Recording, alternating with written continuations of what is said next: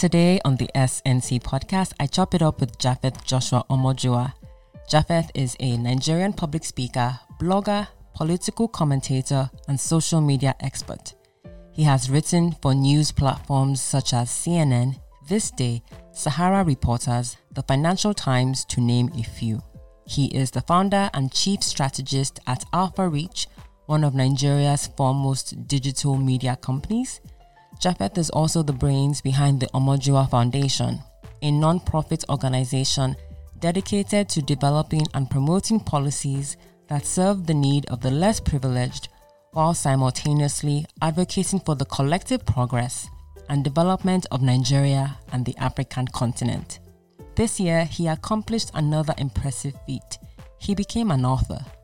His book, Digital The New Code of Wealth, has been well received and continues to serve as a talking and reference point on social media.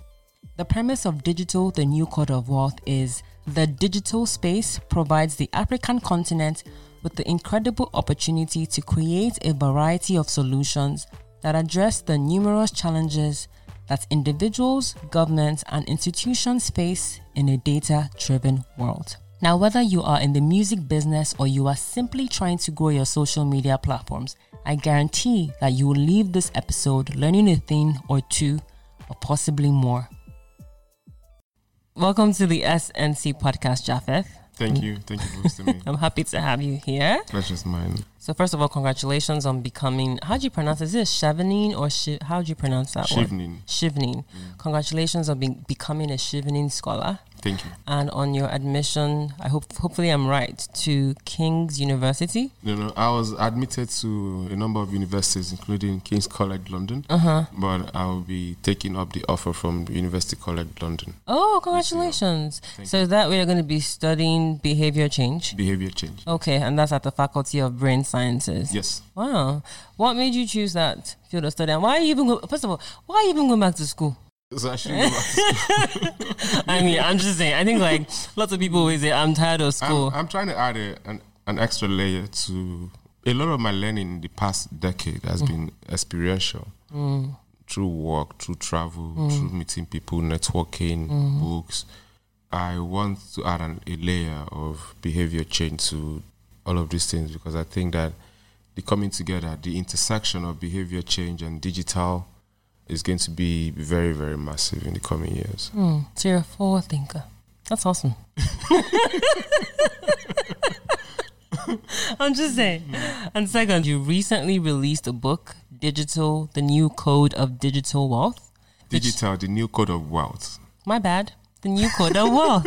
So, Digital: The New Code of Wealth, which has been well received. Mm. So, congratulations. Thank you.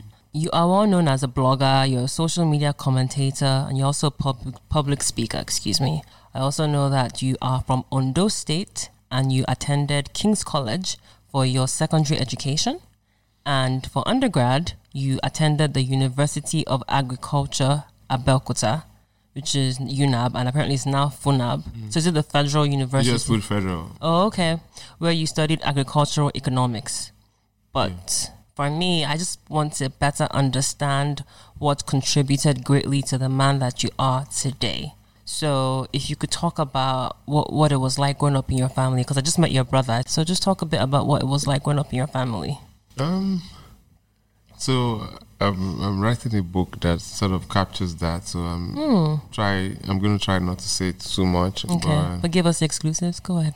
but it was it was like Nigeria in a small space in the sense that there seemed to be a lot of resources, but because you had a lot of people, the resources didn't kind of go around. And I was fortunate to be, I think, really blessed mentally, and I was I was getting good results in school, so I was able to get myself have myself in a position where I got the best out of the situation. But all along, I was always conscious of the fact that I had a responsibility, not just to my family, but to a large group of people, to make the best of every opportunity that I get. I see my, my life as a privilege.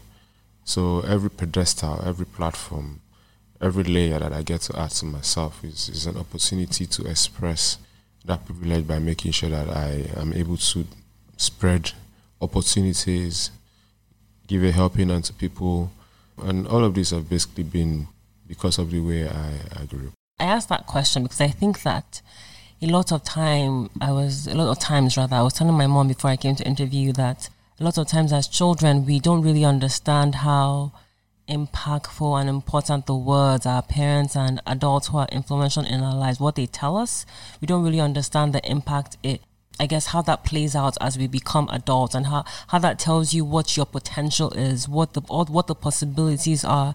So what was it that made you believe that, you know, here you're talking about platform. Me as a young child, me I wanted to just play 10 10.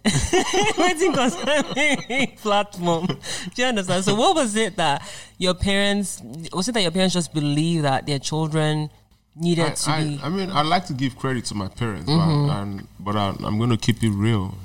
I don't think it's about my parents, except maybe for the genes. Mm-hmm. I think it was about me and being very, very conscious early enough, and being. It it was almost spiritual in in a sense because I was, I kind of knew that my essence was beyond me much earlier on, and even though I didn't get consumed in it, so I still would go out and play with other kids and do other stuff. But mm-hmm. I kind of had a kind of relationship that was beyond me spiritually mm-hmm. that got me very conscious. And it'd be easy to say, oh, you know, I was thinking, as, but it's it's. I think it was more natural. It wasn't something that had to do with because I. So I remember very well when I was being taught how to read with some other kids. I remember very, very well that I was getting it and the kids were not getting it. And I was like, why are they not? I didn't say, but in my head, I was like, why are they not getting it? And that was not the age where I was getting it because of something that I did differently, because I didn't do anything differently. But I was conscious of the fact that I was getting it. The other kids were not getting it. And I was asking myself, why are they not getting it? So for that, I can't take credit. And it really speaks to how there are things that we have to learn by ourselves and discover, but there are really things that we brought to this planet. And I think everyone has got something. I really mm. believe that as well. Mm. That is totally random. I was having this discussion with my mother like a couple of months back, and I was telling her that I was listening to Do you Oprah. discuss everything I really do. I really do. Um, I told her to listen to Oprah's podcast. She had this interview with Tina Turner, and Tina Turner was talking about the death of her son. And she was talking about, Oprah was asking her the challenges she faced as a mother. And Tina Turner talked about sadness because he committed suicide. So I say all that to say that I think that a lot of times people also don't forget, people also forget that even when you're pregnant with your child, you have to be happy. You have to, you have to read. You have to listen to great music because mm. that also affects the It's brain all, of it's, all the a, child. it's a vibration. It's- It's, Exactly. an energy. Exactly. And too many times we're obsessed with the things we see. But the truth of the matter is the things we don't see control the things that we see. Yes. So, you know, the vibration, the, the kind of energy you Yes. transfer really does matter. Some people have carried out experiments whereby if you're telling one plant, you put them in the same condition. Mm-hmm. You're telling one plant very, very positive things. You're telling another plant very, very negative things. You can see the difference and Mm-hmm. the effects. yeah, I heard about that. And that, and that's massive. And that's a plant Yeah. that you would think were plants. So if plants could react to such much vibes, whether negative or positive, how much more Humans. human beings, how much more someone you carried in your body, with your blood, with your genes, everything. So it really should go without saying. I Mm-hmm. Yeah. think. No, yeah, I do I do discuss everything with my mother. Shout out to my mother. She's Shout super out. she's Yeah, yeah, super yeah. awesome. I love my Super mom. mom. Now, um, I, I love that. I just think that's so because again, it's one thing I always tell people, and I always tell my friends, and that we really need to be conscious about the words that we use because the words that we use can affirm or can break people's Hundred spirits. percent. So Hundred percent. It should never be in a place where you're constantly being talked down. Never. Mm-hmm. This- this- there should never be a reason for you to stay in a place where the vibes they don't just they don't lift your spirit. Mm-hmm. It's very important. Look, if you check the internet for for treatment for hypertension and and things like depression. They don't fully treat it, but they actually tell you listening to music is part of the things you should do. Mm-hmm. And you know, music doesn't ordinarily. It's not like something you eat, right? It's a sound, a mm-hmm. vibration mm-hmm. that now plays with your Yeah. spirit, your Yes. mind, and it takes you to a place.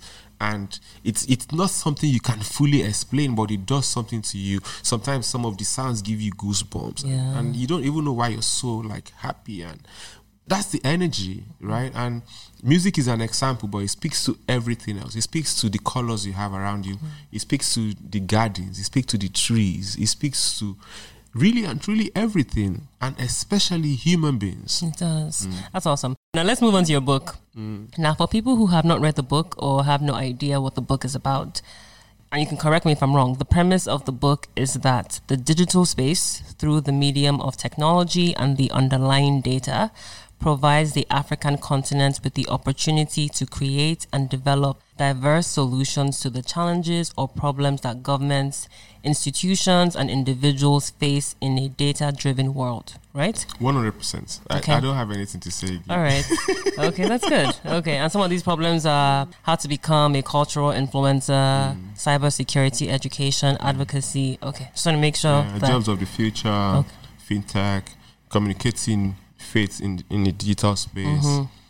e-government, for instance, communicating advocacy, activism, everything. Okay. Try to capture everything in, in about 332, 33 pages. pages. Yeah. So because this is a music slash music business podcast, the core of our conversation is going to focus on chapter seven. Okay. And chapter seven is the contemporary culture and music business in a data driven world. Mm-hmm. So while reading your book, you aptly noted that fans who love an artist's body of work need to connect with their daily idol daily on his or her social media. Or else it becomes hard for the artist to build a dedicated and passionate followership in a world that never suffers from distraction. Now, do you think that's always true? And I say that mm-hmm. because I feel like there's certain artists who mm-hmm. do not post daily. Mm-hmm. They may post weekly or monthly. I mean, I know I know one. Okay. Adele. I know Adele. I tell I know Adele doesn't culture uh, our, our followers. Mm-hmm. She, she, she actually cultures them by ignoring them. And her fans are amazing. Yeah, and, and that's a kind of culturing. Yeah. right? Beyonce does not tweet, and when she posts her stuff on Instagram, Yeah. ninety-five percent of the time, Yeah. if not ninety-nine percent of the time, she doesn't come with a caption. Yes. she leaves that to your own imagination. Yeah. When she when she has caption, people are like, "Oh my gosh, the queen has a caption. and the caption is hardly massive. It's Yes. just regular stuff. So when I said that, um, it's, it's like every it's like every rule. There, there are always exceptions. There are always exceptions. But for if you're going to teach something, you don't teach the exception. You Teach teach, the the norm, mm. right? So Adele is an exception. Beyonce is an exception, mm-hmm. but even then, she had to come on that space. She mm-hmm. didn't abandon the space completely. Mm-hmm. The same goes for Adele. You need to have a space where your followers can worship, even when you're not physically there at the show, even when your your single, your album, or visual album, or whatever is not out. You need to have that place where your fans can can come together and, and congregate. Yeah. Another person that I, I think of is Frank Ocean. Mm-hmm. Frank Ocean is, but his fans are, Dedicated. oh my gosh. And also, like before we came on the podcast, I was talking about social media and artists. Do you think that there's a thing, there's a thing as too much content as an artist when it comes to sharing stuff on social media? Because sometimes you see some artists or people just um, post stuff and they're like, sorry, I'm flooding your timeline. Because there's a school of thought that, and I was telling you that people say you need to flood the markets to get your content out. Another school of thoughts is that there's a balance because you don't want to become like pure water and mm. dilute your brand, Yeah. right? But do you think that that concept of balance applies to even upcoming artists, or that concept of balance only applies to established artists? I think the answer is cliche. Cliche answers are mostly true. That's why they're mm-hmm. cliche, right? I think balance and moderation is, is everything. You cannot be unavailable too much and you cannot be available too much. I'll speak to myself, for instance. When I decided that my books were going to come out, I reduced my number of tweets drastically. I reduced my TV interviews drastically. I reduced my radio interviews drastically. To create a I reduced my appearance at conferences drastically. And the reason was because I needed to create some form of scarcity. You cannot overwhelm people with your content and then release a content that you want them to pay for when you already overwhelmed them with free content. Right? So I think there needs to be a balance. And I think that the most important thing is to continue to measure the impact of what you're doing. Because too many times people just do they don't measure. When i say measure i don't just mean i have 50000 followers i have 5 million followers. I mean how are people reacting to the content you're posting? Are they really engaging it? Are they like asking for more? By the way the fact that they're asking for more does not mean you have to give them more of course. Do they prefer your videos? Do they prefer your your pictures? Do they prepare you dropping snippets of your songs? It's, it's about measuring everything. And from the book, you will see people like Mr. Eazi kind of do that well, really well. Yes, I mean, I think yeah, you're right. The, the answer is cliche, but I, I just because I was thinking about the fact that someone who's an upcoming artist does that upcoming ha- artist have the luxury of balance? You know, as, as an upcoming artist, you need to bombard us. Yeah. P- You cannot become pure water in the beginning Yeah, because okay. we did not even know you before. Okay. Pure water did not start out as pure water on day one. Okay. It became pure water eventually. Sure. So you will bombard us and then you will hold back when you see that this thing started to grow by itself, right? Mm-hmm. It's it's like life itself. When you're starting out something, certain things that you have to do something every day. Mm-hmm. and then the time comes. It's like planting a tree or planting some seed. A time comes when you don't have to do that watering every day. A time Mm-hmm. comes when it becomes organic. It, it takes the what it, it it just it's able to take water from the soil by itself. It's able to do everything by itself. You still nurture. You still make sure that things are going right. You're still committed to it, of course, but the physical commitment of always posting something, always putting water in this case, is is not is not the case. The most important thing is to keep watching and keep looking and keep asking, okay, is this working? What can work? Yeah. And to always be ready to evolve with, with the space. Mm. Okay, going back to measuring the impact. And so- Measuring is very important. It's very true. Now, what advice would you give to artists to ensure that, in the words of Nina Simone, they reflect the times? Artists, how can they ensure that they're reflecting the times without being crucified for speaking their minds or what they believe is their truth? Because Nina Simone believes that artists must reflect the times through their mm. music, mm. right?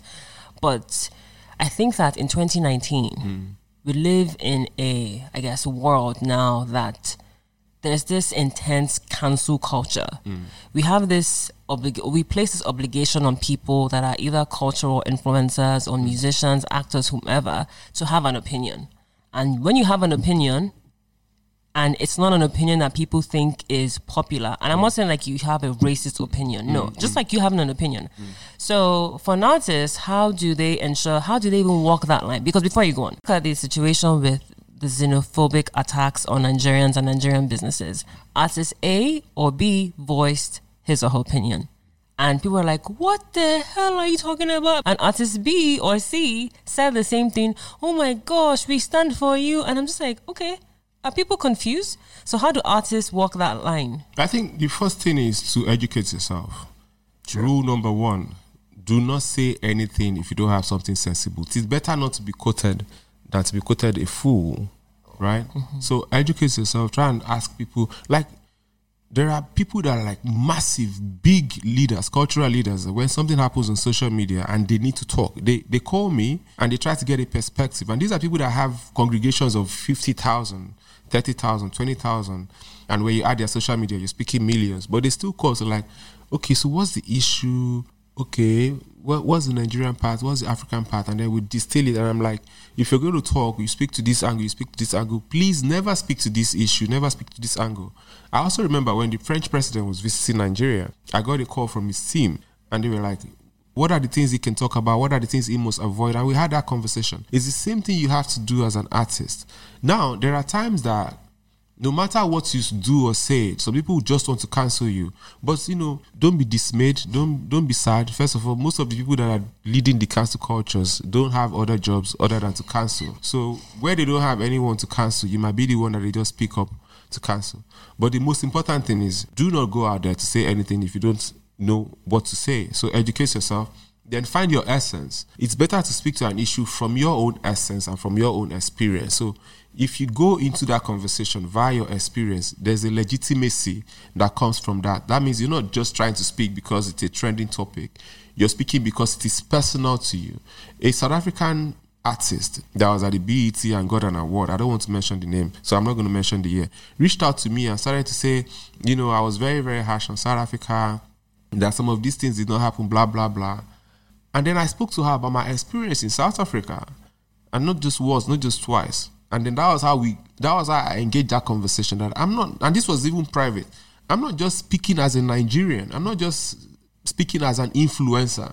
I have been there. Mm. This is my story, and I think that legitimacy anyone that wants to come against you has to they have to check themselves because now you're speaking from personal experience. Now where you do not have personal experience you can look out for someone else's experience that you heard about and then you, you get into that space and then you have that conversation. And you can learn from most american presidents minus the current one when they want to have conversations about issues they always talk about some person that they met when they went to vote or when they traveled or when they went to mm. campaign and they use that person to tell the story or they, they say their grandmother their grandfather or their dad Yeah. or they talk about themselves. So stories educating yourself understanding the stories if it's not your story finding out other person's story and then getting into it. But whatever you do don't go and do it because you don't want to be cancelled. You don't need that. I think a lot of times people don't really understand that one, it's okay for you to be quiet mm. And not say anything, do your research. And then if maybe you're caught off guard and someone should ask you a question, maybe you go for an interview, you go for an event and they're asking you a question, you can just say, I don't know, I haven't done the research to comment on this. You can actually ask me later. And I say that because I was listening to this Sports Center podcast on the Sterling, Don- Donald Sterling. It's called the Sterling Affairs. When Donald Sterling, the past owner of the Clippers, he made the racist remark, and LeBron James was interviewed, and the reporter asked him a question, and he said that he didn't have any um, idea on what he was going to say, but that he was going to get back to her, and he actually did. So it goes back to that whole point that you said of You don't do have to know exactly, everything. exactly. you don't and you shouldn't let people put you on the spot you don't have to talk about everything yes, You have a right to say, um, I have not explored enough on this. I haven't done my research on this. I'd prefer to talk about this later when I have. I have very limited information. Exactly. So Nobody that- gets crucified for that. If you get crucified for that, maybe it's a it's a slow news day and people just need someone to drag. Mm, so that you don't become like those memes that people are showing on. Yeah, like, because it starts to look like a clown, right? Exactly. Do you think that technology and social media has led to more harm than good? Because you mentioned, let me paraphrase, you said that technology has led to the constant sharing of music and information and the ease of accessibility and speed of interaction and communities built in the digital space. This has allowed fans to relate and interact over a shared passion, the artist. Now, I think social media has exposed the insecurities that we have as individuals. Um, now, for an artist who is upcoming and even someone who's established, you go on their Instagram pages and it seems like people just sometimes want to be negative. So how do you talk? How do you balance the fact that yeah, we have social media being for good, and at the same time, here are people using it for a negative thing, and it's sometimes very very hurtful. It's normal and expected when you gather people together in a space and you leave them to express themselves and they also can afford to cover their faces they can afford to cover their names they will do very very stupid things they will and that's just normal and that's exactly what the internet offers in fact in this case there is no physical interaction. This the, this person could be some bona fide fool in in some closed space some locked up place some very very isolated space and just throwing out the the negativities and all the bad vibes in them. You need to pay attention to yourself. And in that sense it means that you need to understand that you don't know what these other people are going through. So for me for instance on on twitter i just block you so I used to mute people. I didn't used to block people. And I used to advise, you know, don't block anybody, just mute. And then I realized that when I mute you, I don't hear what you're saying, but you're still influencing my space because my followers and those that are engaging me are seeing your nonsense. Mm-hmm. So I realized, okay, muting is not enough. So I just block you. Now you can continue to talk and do whatever you do, but not in my space. And I mean, look, for me, my space is very, very important, whether it is physical or digital or mental. I curate my space. You have to. I I make sure that I want not in terms of control because I'm not going to control what you say to me, whether it is negative or positive. But do not try to chip on my happiness because that's what happens. Like little by little, you think it's just one bad comment, and then two, and then three, and then there's a comment together, and then you actually find out that this thing is has they have effects on your day. So for me, you have to go find a way to treat it. If especially for those that have a lot of followers, you cannot avoid trolls. If you have a lot of followers, it's, it's just normal. You you have millions of followers. then It's just statistically speaking, you have fools amongst them, right? You have idiots. It's, it's, this is not like me trying to diss. It's just No, normal yeah. where you have mm-hmm. that much number of people. So the most important thing is if you have to mute, mute. For me, if you have to block, really and truly block, they didn't elect you to be popular.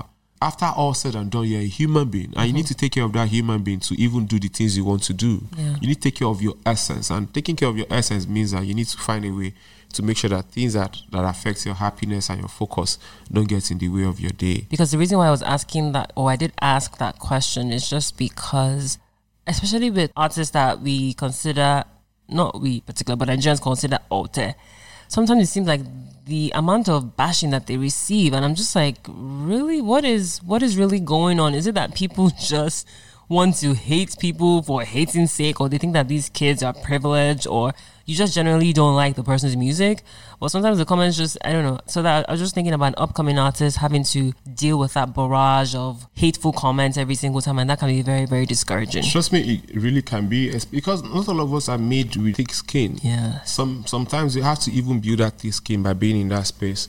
But ultimately, you need to be very responsible for yourself. You also try your best not to take things pe- very personal because people are going to relate to you according to their own realities, not according to your own reality. And you know your reality, you know what it is about.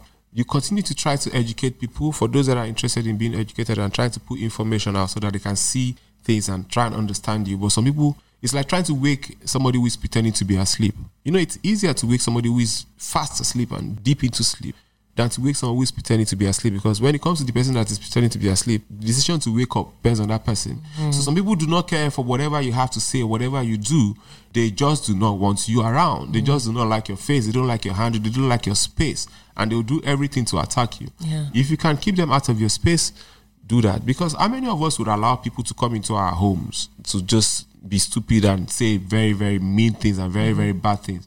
I mean, I wouldn't. I'm going to lock you out and lock you out of the gates, right? You can do it on the streets that is a shared space, but not in my space. And that's exactly how I do my social media. Yeah, no, because it's one of the reasons why it's been hard for me to take my Instagram profile off private.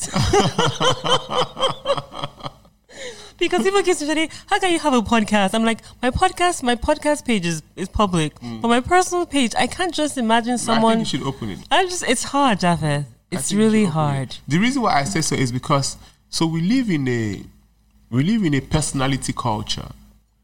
I know. It's not enough for people to like what you're doing. It's also important that they are able to follow you. yeah, I know. And this this is not just about artists. I mean, even pastors. I've I've tested it. There are times that one of my pastor clients, when she posts a regular Bible verse with a with a regular image, just the text, she doesn't get as much likes as when she posts that verse with her own picture. Maybe she's jogging or just in a nice place. You Yeah. get people want to relate with a person, Yeah. even though they like your content and your essence. So Yeah. you need to find that balance. You know, you can always manage these other people that that, that misbehave. Really Yeah. and truly.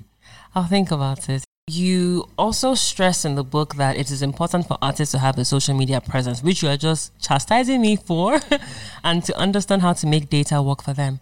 Now, a few days ago, I came across a tweet by Jonathan Master, and he's an artist manager in America, and he said that, and I quote, data has folks chasing artists who are great at promoting themselves and not necessarily at making great music. Promoting yourself is a great skill set, but it does not make you a special artist. Now, taking that into consideration, what advice would you give to an artist who is truly special and talented and wants to get noticed and make great music, but does not know how to develop a very strong social media presence? Hmm.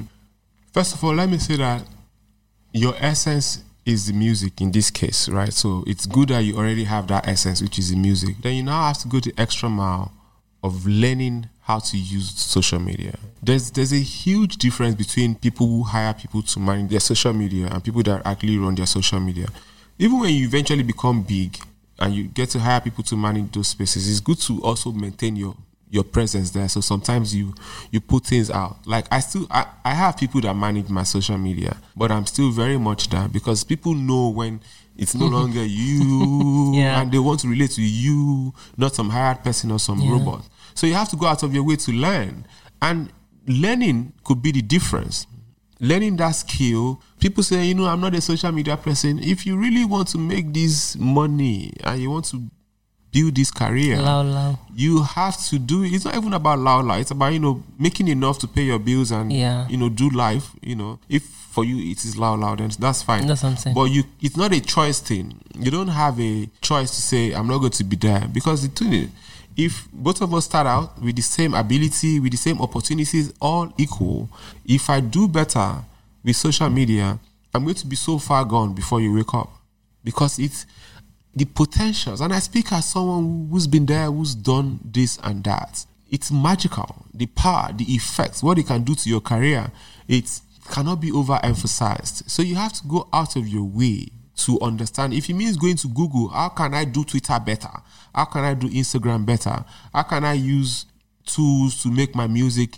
How can I go viral with my content? And then start to schmooze influencers in that space. How do you schmooze them without coming across as a kiss ass? So, so for me, schmoozing is looking out for the person's interest mm-hmm. because human beings are very selfish, and I don't have a problem with that. Yes. So if I'm going to schmooze you, I'm going to come to your space and try to find out what thing I can say to improve your space. Mm-hmm. So I'm like, oh my god, I love your, I love your podcast so much. Do podcast, you know? Yeah, I follow your podcast. Do it's really you? so beautiful. Then maybe two, three days later, you release another. I'm like, you know, one thing I liked about this person's interview was that you asked him this person and, and you asked him this question and he, he came like this. Aww. And then he thought I'm like, you know, I was listening to your podcast and I thought maybe you should try and address this and address that you start to pay attention to me and you're paying attention to me not because I came to ask you for something. You're paying attention to me because I'm trying to help you fix some I'm getting I'm making you very, very happy. I'm I'm releasing some dopamine in your brain that's making you feel very, very either good yes. or very, very grateful to me. Yeah. When I come a month later or two months later to say, you know, I just released this content, I was just wondering, or to say you know, I'm just an artist. I'm, I'm trying my best. I, I, your platform would do me a lot of good. You'd be in a much better place to listen yeah. than to come like most people do. Uh, you somebody so somebody told one of my friends who has a TV show. You you're always bringing people on your TV show. People and all these people. I'm sure they are your friends. People like us. You don't bring us. So this person now, oh yeah, come on the TV show. Then they will ask this person questions and just be bagging all over the place. It don't make sense. And then of course that was it, right?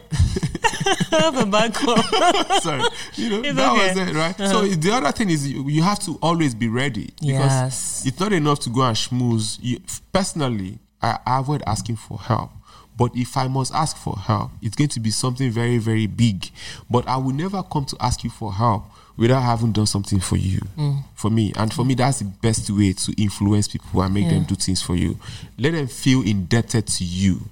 Too many times, people look at someone and they say, "Oh, this person already has a lot of money. This person already has a lot of followers." So it does look like they don't have anything to do to you to give you. But that's not true. Yeah. That's not true at all. I'm telling you. That's- Everybody has something that you can do that can make them feel grateful to you. No, and sometimes it also requires for you to be very patient and consistent. Yeah. Too many times we want things to happen sharp, sharp, because of course things happen sharp, sharp in our generation. Mm-hmm. But not everything happens sharp, sharp, even now. Yeah. And I think before we move on from this topic is the fact that it's really important proper grammar and being respectful. Being cultured. Exactly. Do you see this? Do you see this? Hey. Being cultured. You see, I told you. Maybe I just bought. Being cultured. Being very cultured when you reach out to people. Don't be rude and disrespectful. Like, it just doesn't make any sense. Final question before we begin to wrap up the podcast is you have this ever present rhetoric, which is also in your book and just in general amongst people in the music business industry. That many talented artists miss out on opportunities in the music business because they ignore the business of the music and the fact that the music business is the business of data.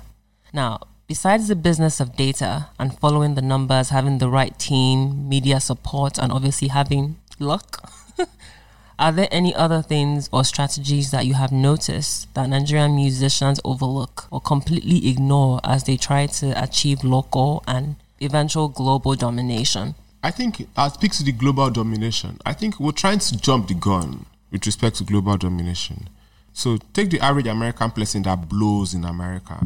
They've been underground for sometimes for years. It's just like when you blow in Nigeria. When you blow in Nigeria, you become mainstream, but there are a lot of people that already knew you. Burna was a superstar in certain parts of Nigeria. Port Harcourt, Bef- You know, I let me just mention yeah, Port Harcourt, yeah. South South. Mm-hmm. Before he, before he, you know, he became the mainstream Burna that he is now. Right now, now he's Africanized, he's going global. Burna is actually more or less a mainstream act in the UK. I mm-hmm. can say that for free now. Like, so the thing is, we we want to do a collabo with a superstar in America and expect that that collaboration will break you. It will not break you. You need to find the balance between constantly trying to hit the gusher. So when I say gusher, it's like engineering when they're looking for oil or something on the mm-hmm. ground. You're digging and digging and digging. When you're doing the digging, it looks like you're just exerting yourself, your energy, and nothing is coming out. Mm-hmm. But you're making progress, and then eventually something pops, and then poof. you know, Davido, Wizkid, Burna Boy, Patoranking, Tiwa Savage, and some of these guys that are like knocking on the doors of this international appeal, they have the Don Jazzies and the D'banj to thank because whilst Oliver Twist didn't do as much as Weezy's um, feature with with Drake, it introduced it stopped. It, it, it was the song that when you now listen to a, another Afrobeat song, you wouldn't feel like this is strange. So it was this tr- song that unstranged Afrobeat Yeah. in those spaces. People would people could like you may not even be able to pinpoint it, but there was a "Ah, I've, I've heard this sound before, right? So it's and it's gradual. The next generation of artists will. So there was a time to to even feature an international act was a big deal. Now, if you feature international act, if the song no good, the thing is wasted. Nobody mm. cares Yeah. because it's no, it's no longer a big deal. In the, the next generation, when I say the next generation, in the next five, ten years, it would be the norm. And people won't do it because they want to say I featured an international act as it was. Yes. They will do it for the business reason. They will do it because even that international acts want some, African Afrobeat flavor, like like Beyonce did with her album.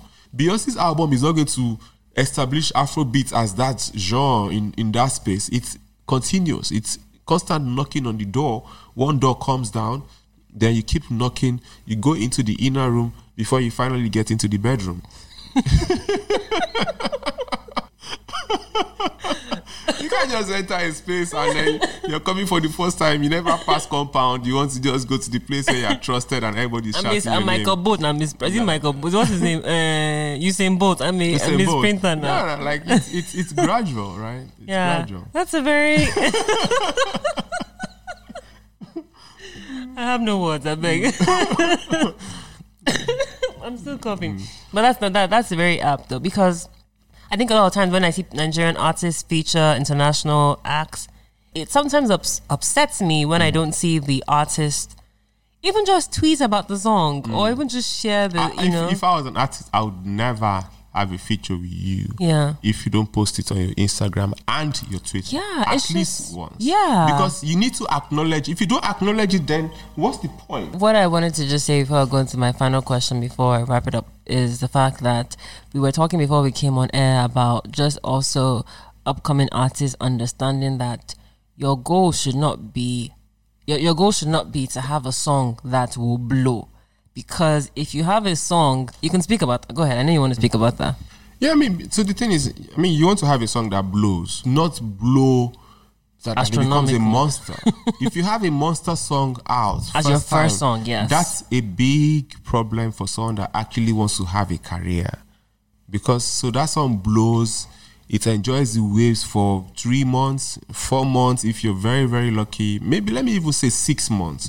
Then after that, everything you do is you constantly trying to live up to the hype of that one song. Mm-hmm. It's a dangerous place to be. I know that you don't plan for a song to become monstrous. Of course, some songs just take a life of their Of own. course. Where that happens, then you have a responsibility to now promote yourself. So you now have to compete with your own song for attention. Because people know your song, but they don't exactly know you. So your face has to be in our faces, your name has to be in our faces outside of the song. So you're doing things that has nothing to do with the song. Because when that song goes down and you don't have a name that can hold it down, then you're going down with it yeah you're going down. And I don't want to give examples, but we know just thinking about it as you're listening, just start to think about it. You know, people that they had massive songs, and then when the songs went down, they went down with their songs. They still continue to do the music and the stuff, mm-hmm. but they never anywhere close to the layer Yeah. that those massive songs took them to. Yeah. So I think for a new act, it's, it's just the way life is. You don't want to start from the top. You want to take it gradually. Gradual.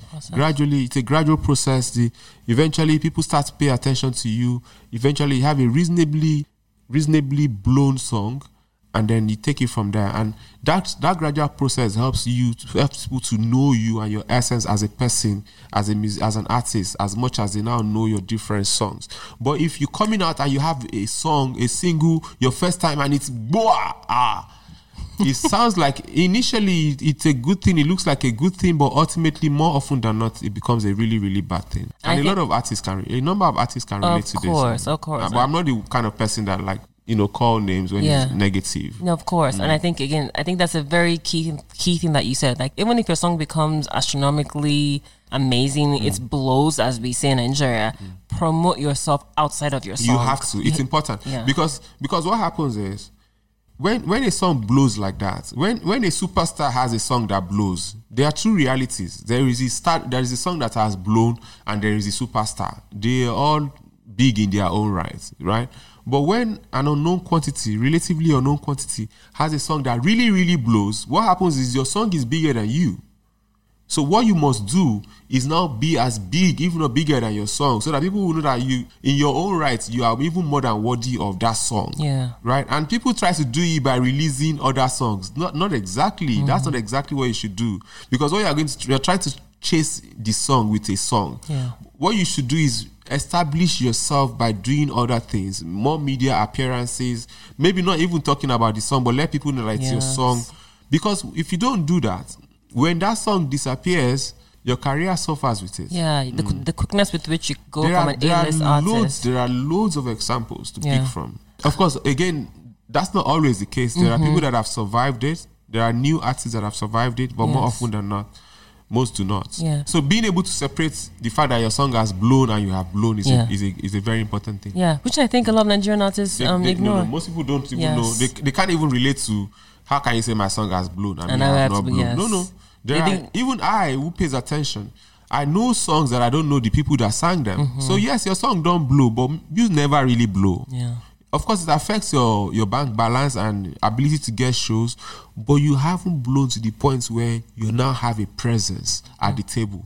You are here, you're you're in that space, you've come in, but after the song goes down, we'll tell you, okay, Oga, good night. Yes. You want to stay in that space for much longer. Yes. You know, people are there for 20 years now, like Two Face. Mm-hmm. There's a reason why, right? Yeah, right.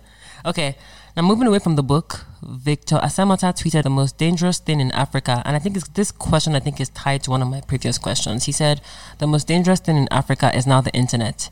And Haruna Jalo Waziri, I hope I'm pronouncing his name right, qualified the tweet saying, I think social media, to be more precise, is actually what is more dangerous in Africa. Do you agree or disagree with them? I say that because there's a proliferation of, I think, very, very dangerous messages that are being sent on I mean, that's the truth. But the thing is, I, there are there are very few things that have good sides that don't have bad sides, and because of those things, we haven't exactly said let's let's not have money anymore because money has a bad side. Money has the capacity to amplify a person's evil side, a mm-hmm. person's all the all their faults, all the all the bad things that ordinarily would have stayed latent. When money comes, it gets amplified.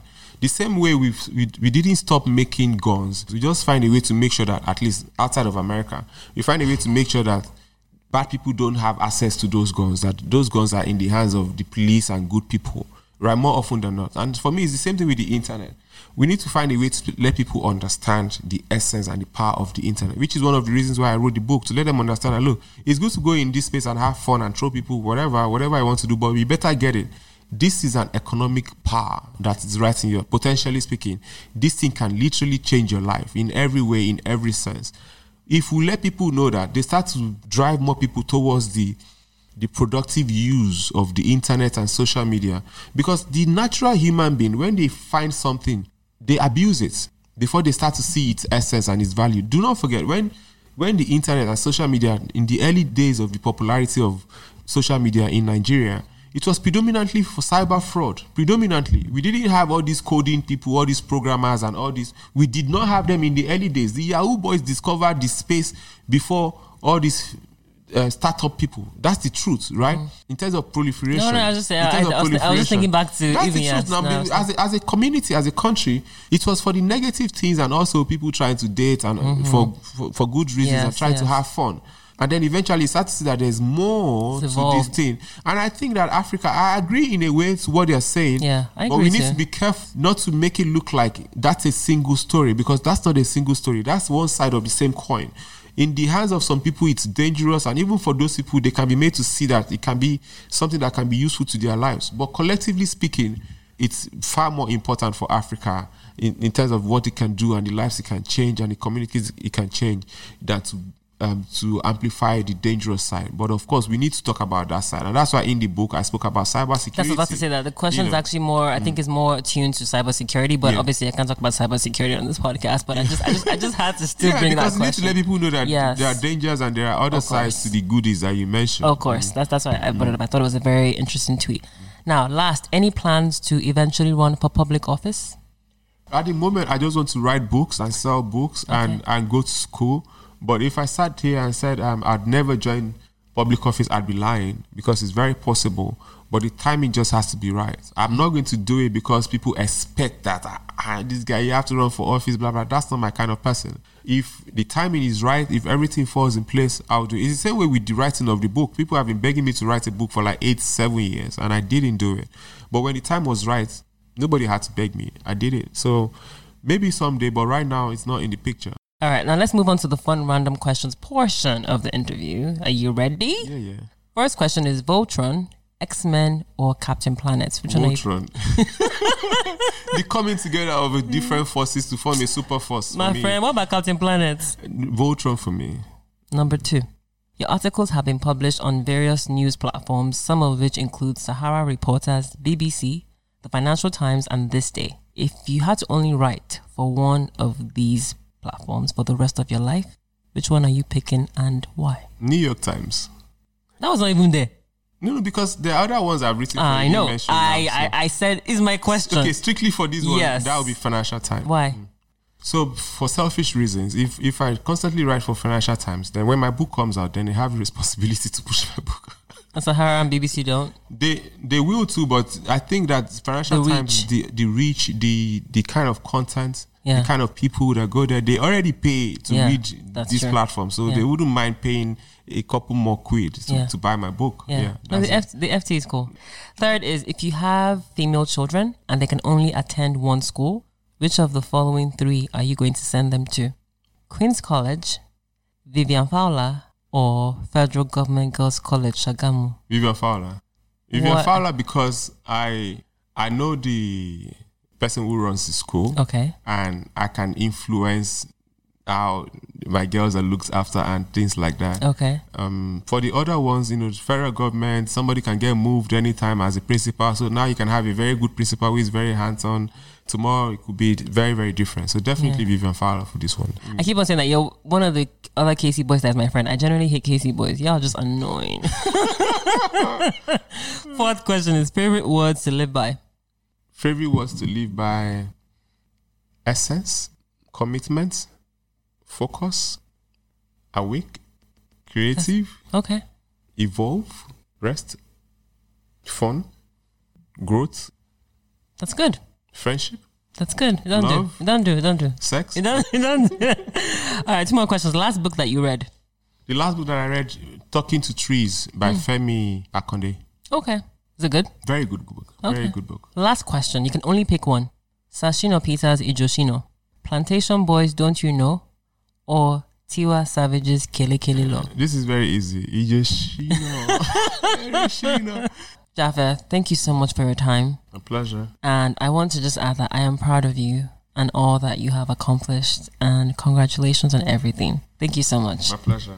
Today's episode is produced by Folashade Anozie. To ensure that you do not miss out on subsequent episodes, you can subscribe to the show on iTunes, SoundCloud, Mixcloud, or Stitcher Radio. That's T H E S N C P O D C A S T. We are also active on Twitter, Instagram, and Facebook at the same name. Alternatively, I am on Twitter at Shade Nonconform. Bye.